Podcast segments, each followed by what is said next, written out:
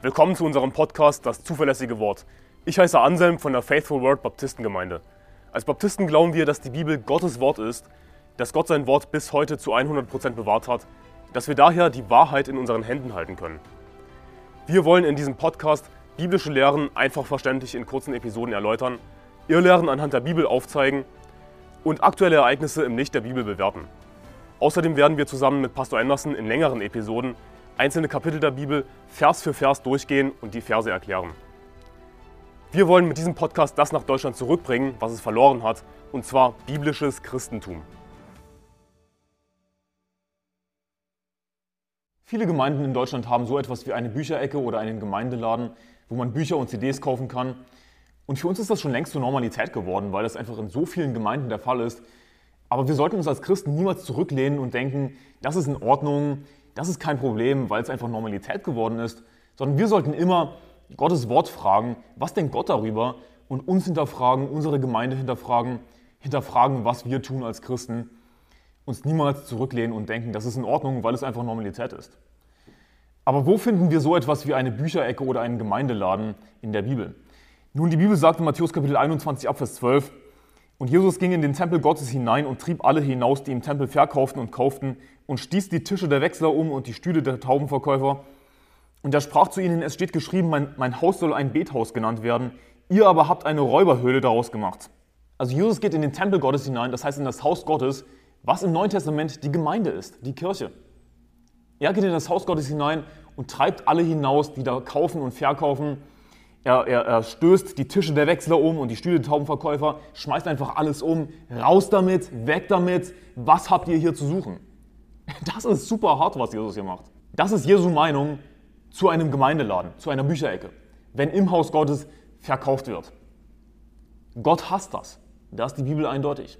Und was Jesus hier sagt in Vers 13, mein Haus soll ein Bethaus genannt werden, das ist ein Zitat aus dem Alten Testament, aus Jesaja Kapitel 56, Vers 7 wo es nämlich heißt, die will ich zu meinem heiligen Berg führen und sie in meinem Bethaus erfreuen.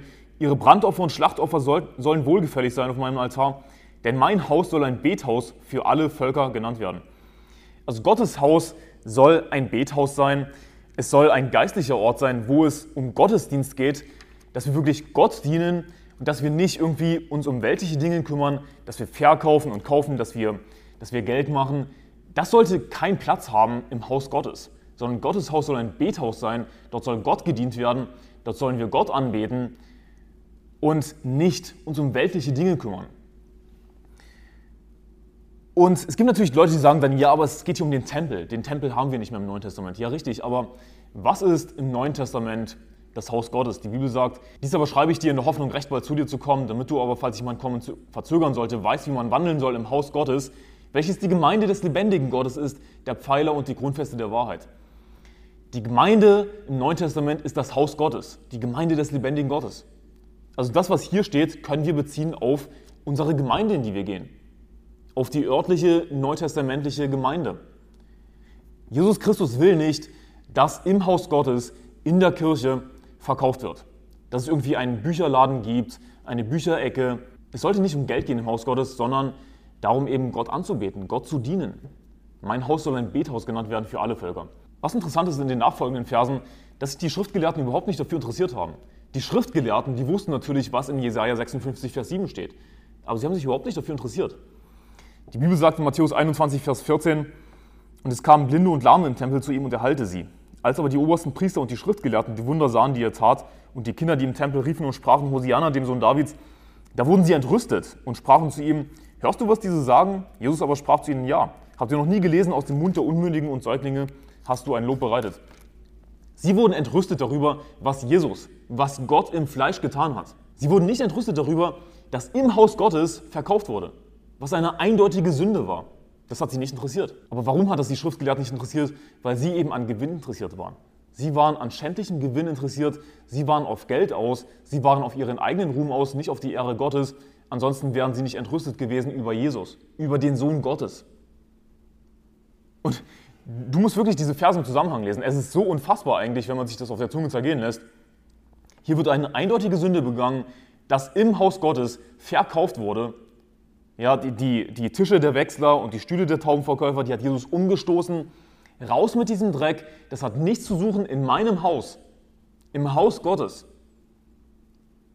Das hat die Schriftgelehrten nicht interessiert. Wir lesen eine ähnliche Stelle in Johannes Kapitel 2, wo noch etwas mehr beschrieben wird, was Jesus getan hat. Und da heißt es in Johannes Kapitel 2 ab Vers 13, und das Passa der Juden war nahe und Jesus zog hinauf nach Jerusalem und er fand im Tempel die Verkäufer von Rindern und Schafen und Tauben und die Wechsler, die da saßen. Und er machte eine Geißel aus Stricken und trieb sie alle zum Tempel hinaus. Samt den Schafen und Rindern und den Wechslern verschüttete er das Geld und, und stieß ihre Tische um. Und zu den Taubenverkäufern sprach er, schafft das weg von hier. Macht nicht das Haus meines Vaters zu einem Kaufhaus. Seine Jünger dachten aber daran, dass geschrieben steht, der Eifer um dein Haus hat mich verzerrt. Und hier lesen wir, dass Jesus eine Geißel gemacht hat. Das heißt, er hat eine Peitsche angefertigt und mit dieser Peitsche hat er buchstäblich die Wechsler und die Verkäufer aus dem Tempel herausgetrieben. Raus mit euch! Er hat sie rausgetrieben, hat die Tiere rausgetrieben. Er machte eine Geißel aus Stricken und trieb sie alle zum Tempel hinaus, samt den Schafen und Rindern und den Wechslern verschüttete er das Geld und stieß die Tische um.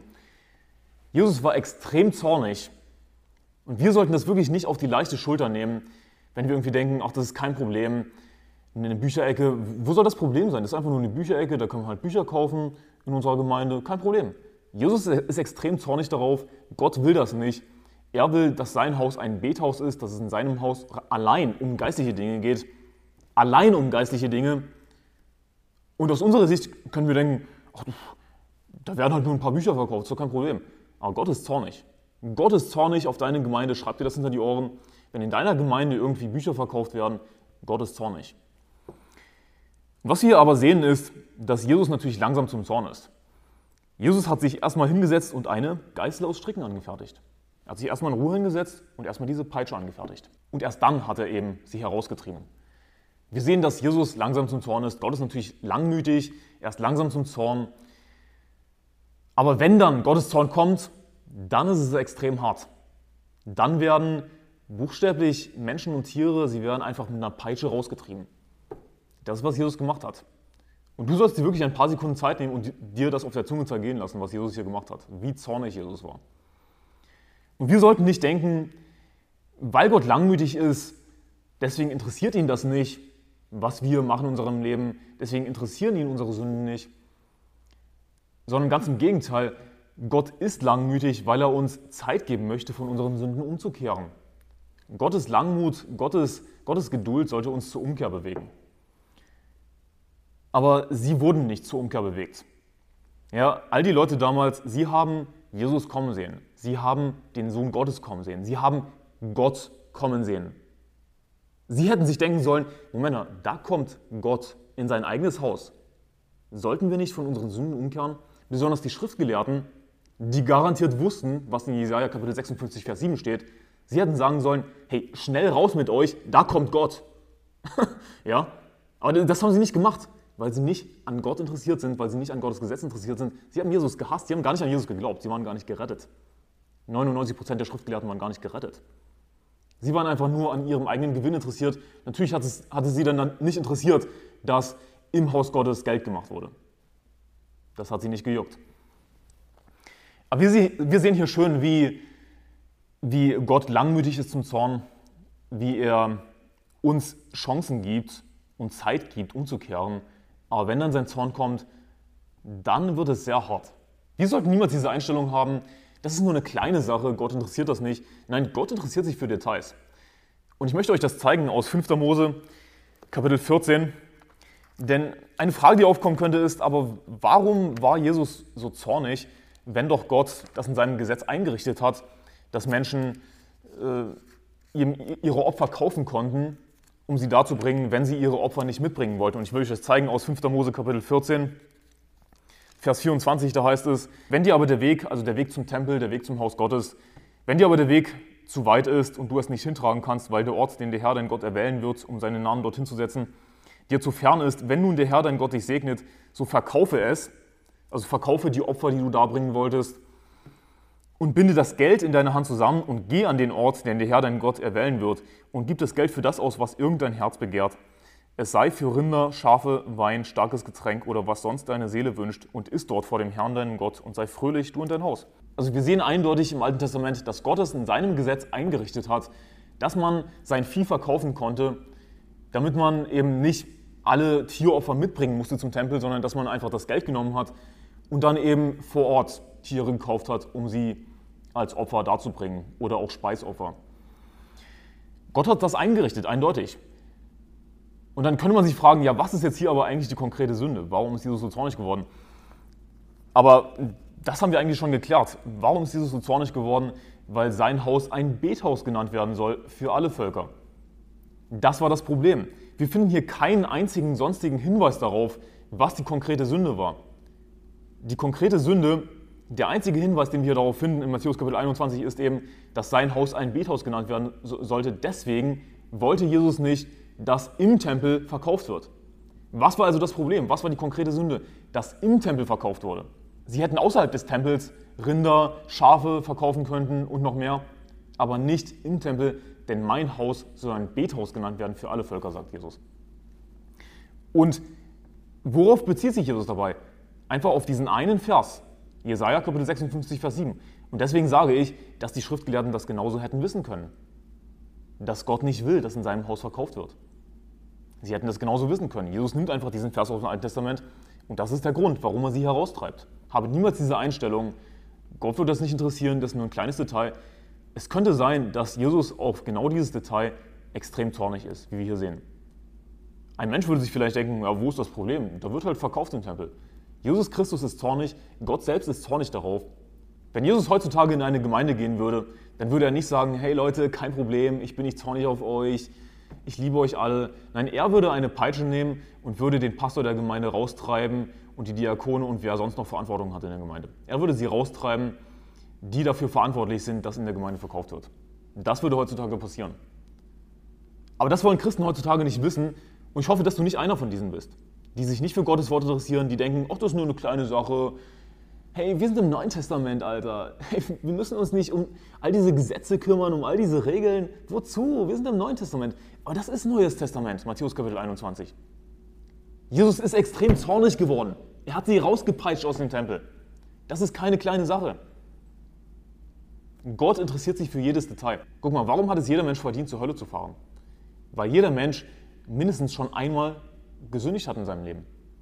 Und dieses eine Mal reicht aus, dass wir zur Hölle fahren. Denn die Bibel sagt in Jakobus Kapitel 2, Vers 10, denn wer das ganze Gesetz hält, sich aber in einem verfehlt, der ist in allem schuldig geworden. Würdest du rein theoretisch das ganze Gesetz halten und nur ein kleines Gebot brechen, du wärst in allem schuldig geworden, weil du nämlich ein Übertreter des Gesetzes wärst. Auch wenn du nur ein Gebot übertreten hast. Das ist ja nur ein Gebot, ja, aber du bist in allem schuldig geworden. Du hast das Gesetz übertreten, schuldig. Du hast es verdient, zur Hölle zu fahren. Deswegen sollten wir eben nicht diese Einstellung haben, Gott interessiert das nicht, das ist nur ein kleines Detail. Oder dieses Thema interessiert mich nicht. Warum machst du eine Folge darüber? Nun, weil Gott sich dafür interessiert, weil Jesus sich dafür interessiert. Deshalb. Und deswegen solltest auch du dich dafür interessieren, für jedes Detail der Bibel, für jedes Detail des Gesetzes. Es spielt alles eine Rolle, nichts davon ist egal. Jedes Detail spielt eine Rolle, wie ich dir gerade gezeigt habe aus Jakobus Kapitel 2, Vers 10. Denn wer das ganze Gesetz hält, sich aber in einem verfehlt, der ist in allem schuldig geworden. Und wenn wir durch, durch eine einzige Sünde in allem schuldig werden, hey, dann sollten wir auch in unserem alltäglichen Leben darauf achten, Gott zu fürchten und nicht Dinge abzutun, weil wir einfach denken, ach, das spielt keine Rolle. Jesus sagt auch, der Mensch lebt nicht vom Brot allein, sondern von einem jeden Wort, das aus dem Mund Gottes hervorgeht. Er sagt auch in Matthäus Kapitel 5, Vers 18, denn ich sage euch, bis Himmel und Erde vergangen sind, wird nicht ein Buchstabe noch ein einziges Strichlein vom Gesetz vergehen, bis alles geschehen ist. Oder er sagt, Himmel und Erde werden vergehen, aber meine Worte werden nicht vergehen. Er sagt nicht mein Wort allgemein, die Bibel wird nicht vergehen, sondern meine Worte. Siehst du, Gott geht es um die einzelnen Worte und nicht nur um die einzelnen Worte, sondern auch um jedes einzelne Strichlein. Gott geht es um jedes einzelne Detail, um jedes einzelne Wort. Siehst du, wir werden auch nicht gerettet durch den ungefähren Inhalt des Evangeliums.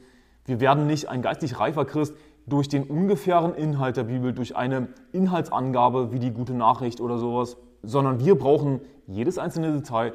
Gott geht es um jedes einzelne Wort. Wir leben von einem jeden Wort, das aus dem Mund Gottes hervorgeht. Wir sollten nicht diese Einstellung haben, spielt keine Rolle, ist nur ein kleines Detail, ist nur ein kleines Gebot. Hey, Jesus sagt, wer eines von diesen kleinsten Geboten auflöst und die Leute so lehrt, der wird der Kleinste genannt werden im Reich der Himmel. Wer sie aber tut und lehrt, der wird groß genannt werden im Reich der Himmel. Alles spielt eine Rolle in der Bibel, ohne Ausnahme. Besonders wenn es um geistliche Dinge geht, sollten wir niemals dabei irgendwie Geld im Sinn haben. Und damit gehe ich jetzt ein bisschen weiter von diesem Thema, aber das hängt durchaus damit zusammen. Wir sollten niemals irgendwie geistliche Dinge um Geld machen, um Gewinnes willen. Ja? Die Bibel sagt auch in Matthäus Kapitel 10, Vers 8, umsonst habt ihr es empfangen, umsonst gebt es. Alles, was wir von Gott bekommen haben, haben wir von ihm geschenkt bekommen und wir sollten es genauso umsonst, genauso kostenlos weitergeben. Wir sollten kostenlos das Evangelium predigen, kostenlos Menschen lehren, alles kostenlos umsonst machen und kein Geld dafür verlangen. Und ein Beispiel dafür, ein Negativbeispiel dafür sind Bibelschulen und leider viele Prediger heutzutage. Bibelschulen sind ein kompletter Betrug, denn du gehst dahin, bezahlst Geld im Grunde genommen, dass du die Bibel lernst. Genau das, was eigentlich kostenlos geschehen sollte im Bethaus, in Gottes Haus. Sollte, du solltest kostenlos die Bibel gepredigt bekommen und zwar alles. Aber diese Prediger heutzutage, sie halten eben viel zurück, sie predigen nicht den ganzen Ratschluss Gottes und sagen dann, hier geh zur Bibelschule, wo du dann natürlich dafür bezahlen musst, um wirklich die Bibel zu lernen, um wirklich tiefer einzusteigen in Gottes Wort. Obwohl der Prediger, obwohl der Pastor ja, eigentlich Gottes Wort zu 100% predigen sollte, nichts zurückhalten sollte und zwar kostenlos. Aber heutzutage haben wir diese Prediger, und das ist hauptsächlich ein amerikanisches Phänomen, aber ich habe das auch schon in Deutschland erlebt, die dann sagen, wenn du mehr erfahren willst, dann kauf mein Buch, dann kaufe diesen Kommentar. Aber Moment mal. Erstens sollte in der Kirche niemals etwas verkauft werden. Gott hasst das, Jesus Christus hasst es, er will das nicht. Das Ding ist, wenn außerhalb der Gemeinde irgendwie geistliche Bücher, geistliche CDs, was auch immer verkauft werden, dann ist das in Ordnung. Dann ist es außerhalb des Hauses Gottes. Aber im Haus Gottes, wenn wir uns versammeln als Gemeinde, geht es nicht um Geld. Und am allerwichtigsten ist aber, dass Prediger, dass Pastoren, dass sie kostenlos, umsonst Gottes Wort predigen, dass sie geistliche Dinge nicht um Gewinnes willen tun. Und das wird zum Beispiel auch erwähnt in 1 Timotheus in den, äh, in den Qualifikationen für einen Pastor. In 1 Timotheus Kapitel 3, Vers 2 heißt es, nun muss aber ein Aufseher, das heißt ein Pastor, das ist einfach ein Synonym, untadelig sein, Mann einer Frau, nüchtern, besonnen, anständig, gastfreundlich, fähig zu lehren, nicht der Trunkenheit ergeben, nicht gewalttätig, nicht nach schändlichem Gewinn strebend, sondern gütig, nicht streitsüchtig, nicht geldgierig. Fällt hier auf, dass hier zweimal erwähnt wird, dass es dem Pastor nicht um Geld gehen sollte? Er soll nicht nach schändlichem Gewinn streben. Er soll nicht geldgierig sein. Ihm soll es nicht um Geld gehen. Aber heutzutage haben wir diese Pastoren, die dann sagen, hier, kaufe mein Buch. Ja, sie werden eingeladen in eine Gemeinde, ich habe das auch schon erlebt, dass ein Prediger eingeladen wird in eine Gemeinde, der dann wirklich während der Predigt oder nach der Predigt, also solange es eben noch eine Kirche ist, solange wir eben noch versammelt sind im Haus Gottes, dreht er uns seine Bücher an. Hier, kaufe mein Buch oder kaufe diesen Kommentar. Zu 100% falsch. Hey, warum kannst du uns nicht einfach predigen, was die Bibel sagt? Ohne dafür Geld zu verlangen. Warum? Das ist falsch, das ist Sünde, das ist ekelhaft. Gott will sowas nicht. Im Haus Gottes muss alles kostenlos sein. Es darf auf keinen Fall um Geld gehen. Und nochmals, es wäre nicht irgendwie sündhaft, geistliche Bücher an sich zu verkaufen oder ähnliches. Ja. Genauso wie es nicht sündhaft war, sondern sogar von Gott vorgesehen war, dass eben damals Rinder, Schafe und so weiter als Opfertiere verkauft wurden, aber es darf nicht im Haus Gottes geschehen. In meiner Gemeinde, zum Beispiel in Faithful World Baptist Church, ist alles kostenlos.